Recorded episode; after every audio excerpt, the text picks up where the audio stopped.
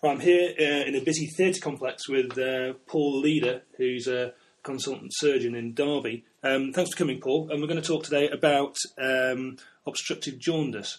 Um, first, I suppose it's probably best if you tell us what jaundice is. Yeah, hi, John.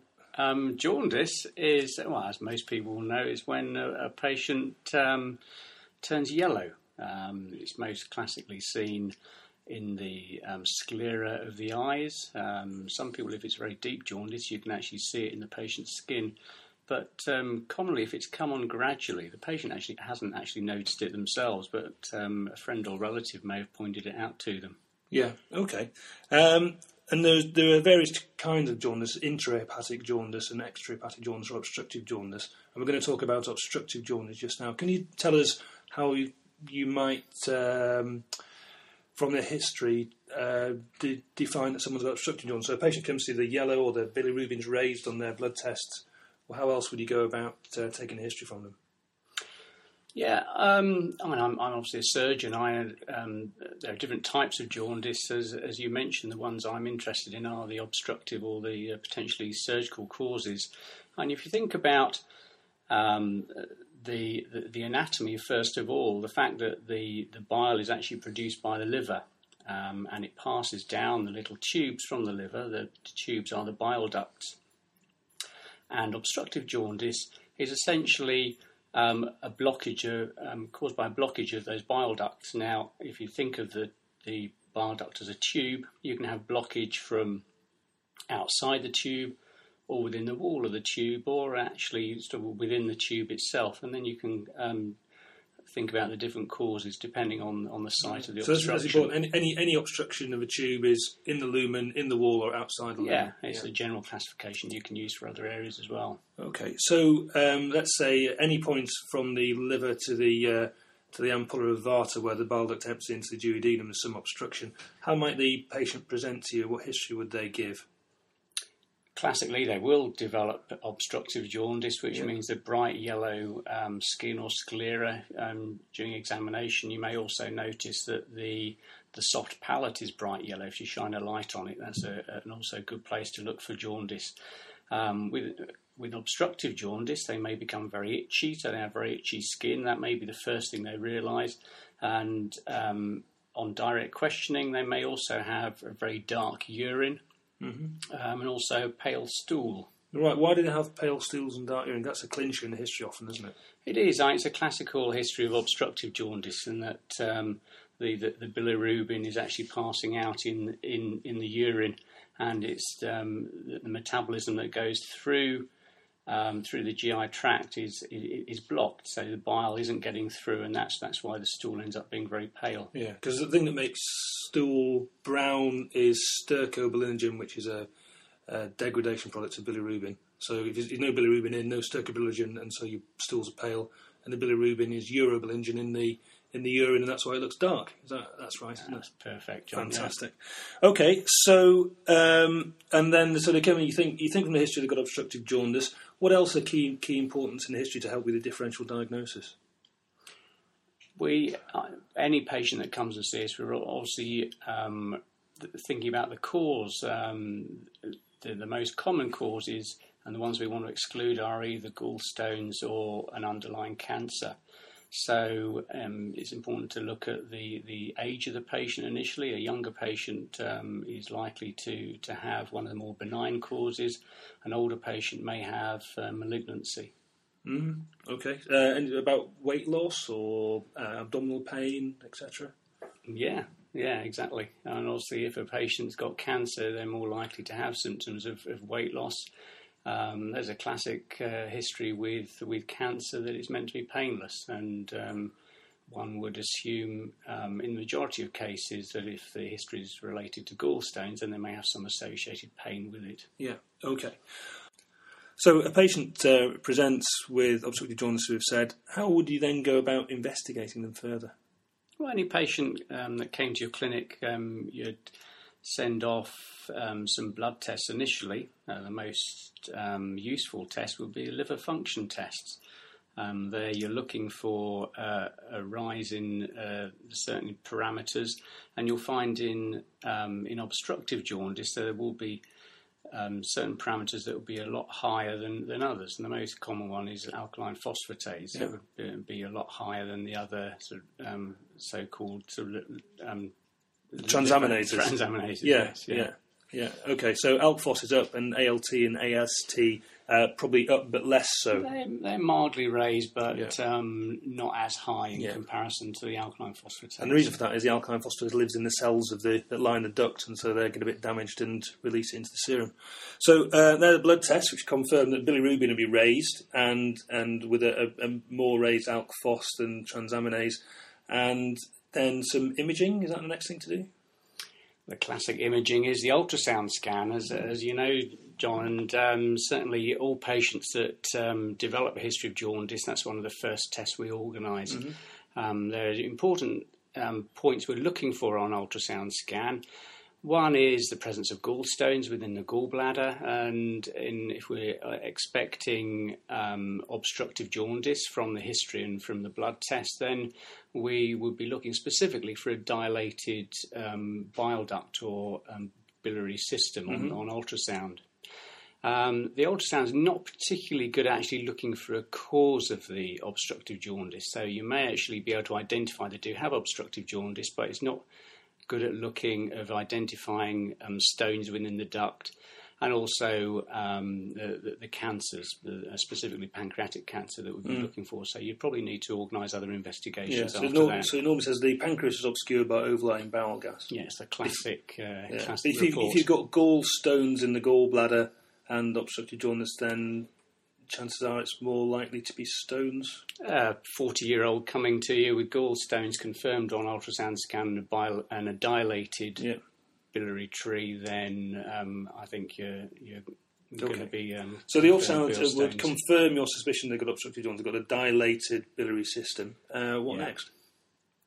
Well, then you need to um, confirm the, the, the cause of the um, of the jaundice itself. If you're suspecting stones and you want to diagnose those, um, then there are various options. You could do um, a magnetic resonance um, scan. There's a specific test called an MRCP.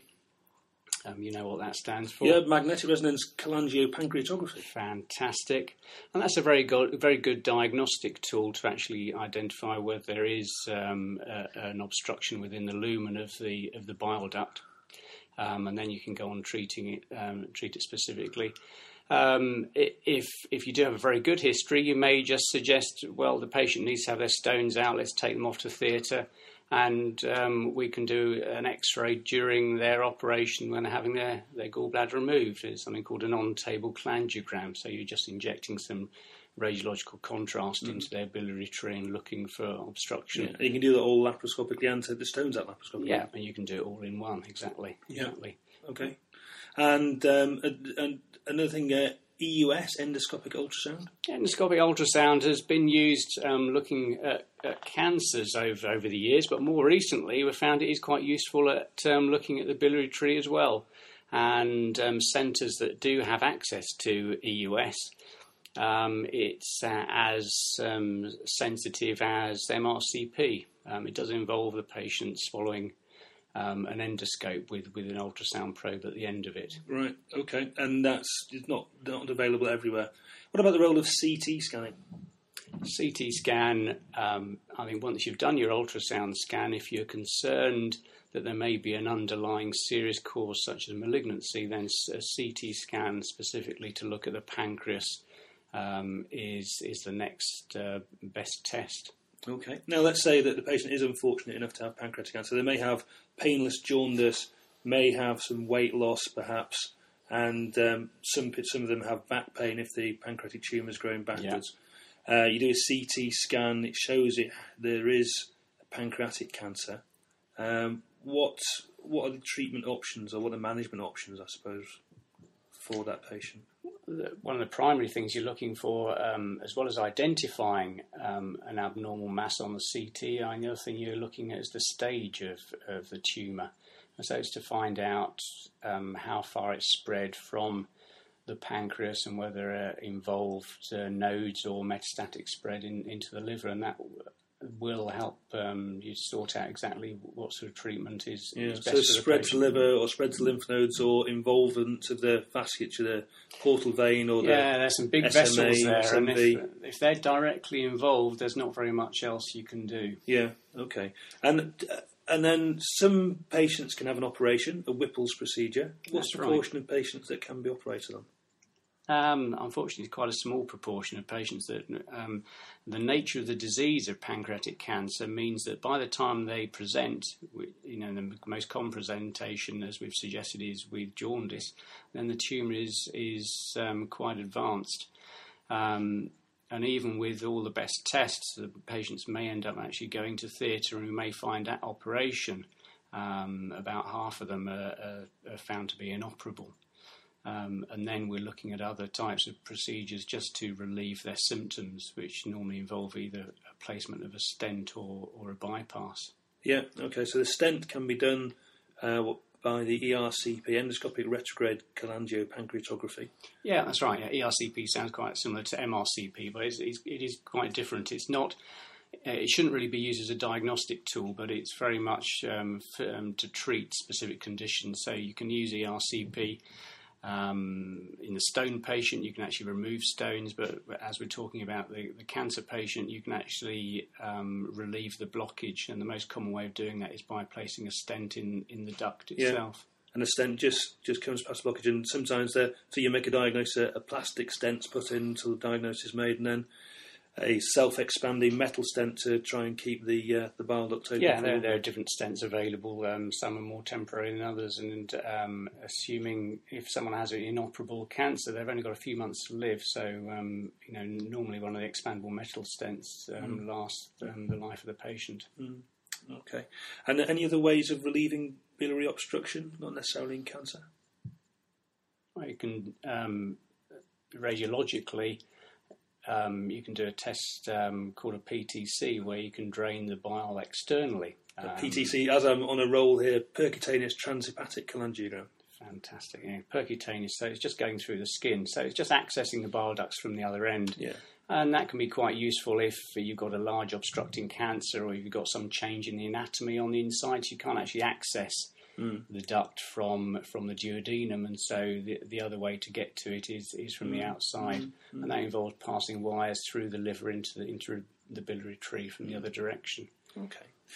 Um, just while we're on biliary obstruction, then, um, so we've talked about gallstones and carcinoma of the head of the pancreas. Can you just uh, tell us some of the more unusual causes of biliary obstruction?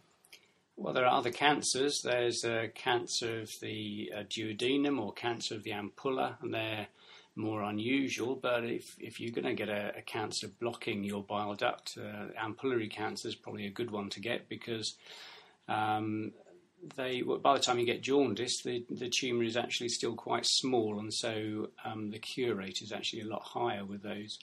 Um, and then I'm going back to our image of um, the um, diseases within the tube or within the wall or externally. And within the wall, you can get um, tumours of the bile ducts, um, conditions called cholangiocarcinoma. So if you know your Latin, you can work it out um, without without knowing very much.